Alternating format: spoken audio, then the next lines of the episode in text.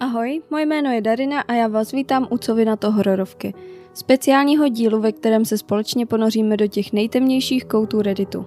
Paranormální i opravdové, ale rozhodně strašidelné příběhy a zážitky lidí z internetu. Zkrátka cokoliv, z čeho budeme mít husí kůži a co nás nenechá v noci spát. Jak už jsem slíbila v minulém díle, v minulé hororovce, tak se dneska podíváme na takové pokračování nebo spíš navazující příběh, který k minulému příběhu minulé hororovce, uh, tak tam nějaký člověk prostě komentoval, tohle mi připomíná tady ten příběh, takže dneska vám ho přečtu, pokud jste neslyšeli ten minulý, tak si ho určitě jděte poslechnout, protože to bylo docela psycho, tak jak všechny ty hororovky. Nicméně dnešní příběh je ze subredditu Let's Not Meet. A ještě jednou opakuju, že na to mám povolení a příběh najdete dole v popisku u téhle epizody. No a dnešní příběh nese název Moje spolubydlící chodila s mým stalkerem. Stalkerem? Stalkerem. Jednou jsem mé kamarádce vyprávěla o tom, jak jsem měla stalkera a ona mi doporučila tento subreddit. Stalo se to před lety, ale i přesto mě to ovlivňuje dodnes. Předem se omlouvám za délku, ale mám pocit, že vám musím povyprávět celý příběh. Hm, to nám nevadí, mi rádi dlouhé příběhy. Léto poté, co jsem dokončila střední školu, jsem ještě stále žila doma.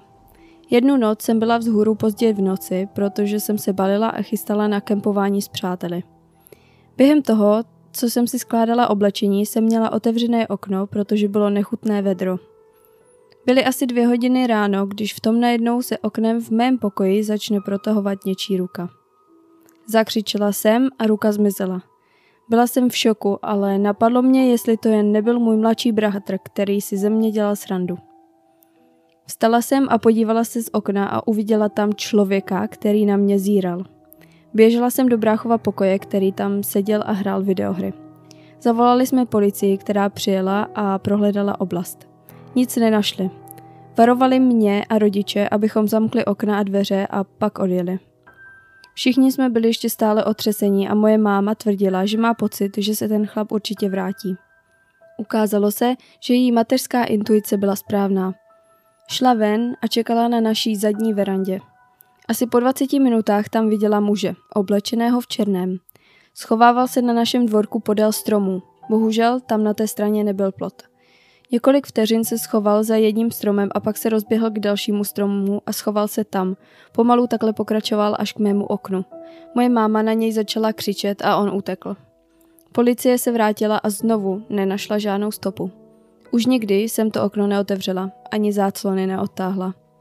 Mí rodiče nainstalovali nějaká světla se senzorem na pohyb a od té doby už se nic podobného nestalo. Asi o šest měsíců později jsme si s kamarádkou pronajali byt v centru města. Byli jsme opravdu nadšené, protože to bylo naše první bydlení na vlastní pěst. Byt nebyl úplně nejlepší, ale bylo to tak zábavné žít ve městě. Nevýhodou bylo, že se tam dalo parkovat pouze na ulici. Po několika týdnech se mi někdo vloupal do auta. Nic mi neukradli a jediné, co jsme v autě našli, byla růže položená na sedadle spolujezdce. Bylo to strašidelné, ale slíbila jsem si, že musím být ostražitá a opatrná. Vždy jsem se snažila zaparkovat blízko vchodu a v blízkosti světel. Ale často bylo dost těžké nějaké místo najít a tak bych musela zaparkovat dál, víc ve tmě. V tomto bodě to už rychle začne eskalovat. Do mého auta si někdo vloupával alespoň jednou týdně. Většinou tam byla nalezená květina, ale jednou tam zůstal i pár pánského spodního prádla. A ještě děsivější bylo, když tam nalezli sáček mých oblíbených bombónů. Začala jsem přemýšlet, jestli je to náhoda nebo mě ta osoba opravdu zná a tak jsem začala být paranoidní a spochybňovat všechny mé kamarády a všechny lidi okolo. V suterénu bytu byla prádelna. Jeden den jsem šla dolů pro moje prádlo, které zrovna uschlo. Jak jsem začala skládat, uvědomila jsem si, že všechno mé spodní prádlo, podprsenky i kalhotky jsou pryč. Jeden den mě navštívil kamarád ze školy a jeho pneumatiky někdo během návštěvy propíchal. V době, kdy přišel první dopis, jsem už začala dělat plány na to, abychom se přestěhovali jinam. Dopis popisoval lásku ke mně, která se děje už roky. Poznamenal věci, které dokazovaly, že mě pozoroval velmi zblízka a pozorně. Byla jsem schopná najít známou, aby převzala můj nájem a přestěhovala jsem se s jinou kamarádkou na druhou stranu města. Byla to zabezpečená budova, která měla podzemní garáž, která byla přístupná pouze nájemcům. Cítila jsem se mnohem, mnohem bezpečněji a ty vynaložené extra peníze stály za klid mé mysli. Věci byly několik měsíců tiché. A pak si má spolubydlící našla nového přítele. Většině z nás se Ashlyn nový přítel nezamlouval už od začátku. Za prvé se setkali na MySpace poté, co jí on napsal. Dalším důvodem bylo to, že nový přítel Matt byl velmi pohledný.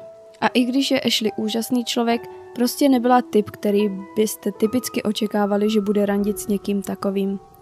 Ashley byla nadšená, nikdy neměla přítele a opravdu si myslela, že on je její princ krasoň. Já jsem si už od začátku myslela, že je divný a strašidelný. Matt byl spíše tichý a vždy se mi zdálo, že má takový nepříjemný, děsivý úsměv. Bylo těžké s ním vést jakoukoliv konverzaci, protože by vždycky řekl nějaká náhodná fakta, která byla zcela nesouvisející s tím, o čem jsme mluvili.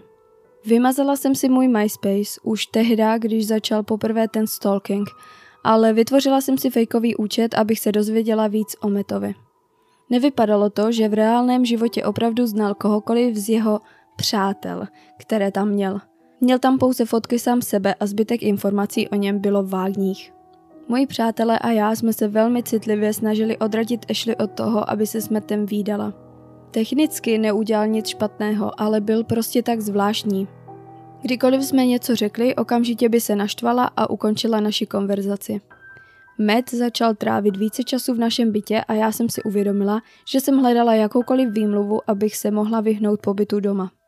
Jednoho dne jsem přišla domů z práce a našla Meta, jak pije pivo na mém gauči úplně sám. Ashley zavolali do práce a ta evidentně řekla Metovi, že může klidně zůstat u nás a počkat na ní. Byla jsem pěkně naštvaná, protože jsem s ním nechtěla trávit čas o samotě, takže jsem popadla pivo a svačinu a zamířila do mého pokoje a zavřela za sebou dveře. Asi o 30 minut později zaklepal na dveře a navrhl mi, abychom se společně dívali na televizi a poznali se lépe, protože máme Ashley oba moc rádi. Nechtěla jsem, ale rozhodla jsem se, že bych to alespoň měla zkusit a dát mu šanci. Kvůli Ashley. Matt pustil film a já jsem se snažila jen zaměřit na film, protože jsem s ním nechtěla o ničem mluvit. V jeden moment jsem se podívala na Meta a on se na mě díval s úsměvem na tváři. Vyštěkla jsem na něj, co? A on prostě pokračoval s úsměvem a řekl, já tomu prostě nemůžu uvěřit. Uvěřit čemu? Zeptala jsem se. Neřekl nic a vrátil se ke sledování filmu, zatímco se pořád usmíval. Neměla jsem podnětí, o čem mluvil, ale z té interakce by běžel mráz po zádech. Omluvila jsem se a zamkla se v pokoji. Uběhl další měsíc a mně se podařilo vyhýbat se domů natolik, že jsem tam chodila pouze, abych se vyspala a osprchovala. Matt tam už prakticky žil a dokonce si do Ashleyna pokoje přinesl i spoustu svých věcí. Opravdu jsem se nechtěla znovu stěhovat, ale začala jsem se poohlížet po dalších možnostech. Na jejich výročí šesti měsíců jsem na stole viděla obrovskou kytici květin a vedle ní bylo již otevřené přání.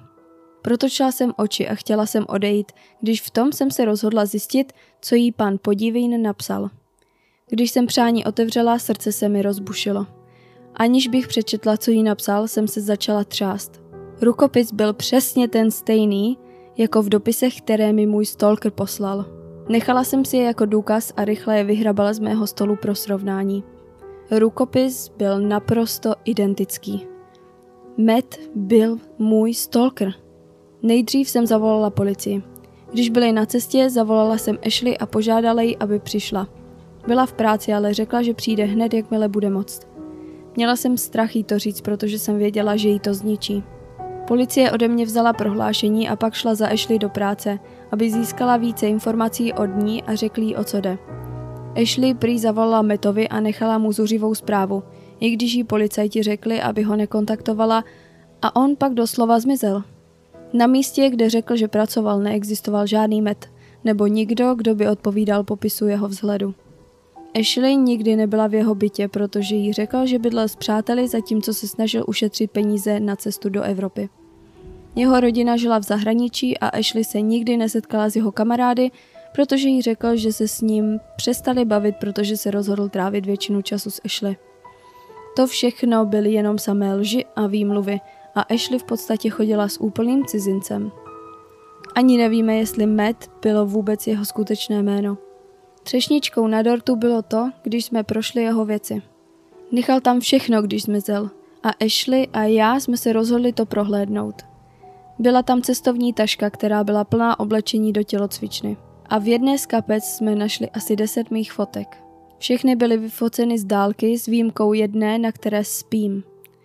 Povlečení bylo stejné jako mám teď, takže vím, že to muselo být v současném bytě, než jsem začala zamykat dveře ložnice.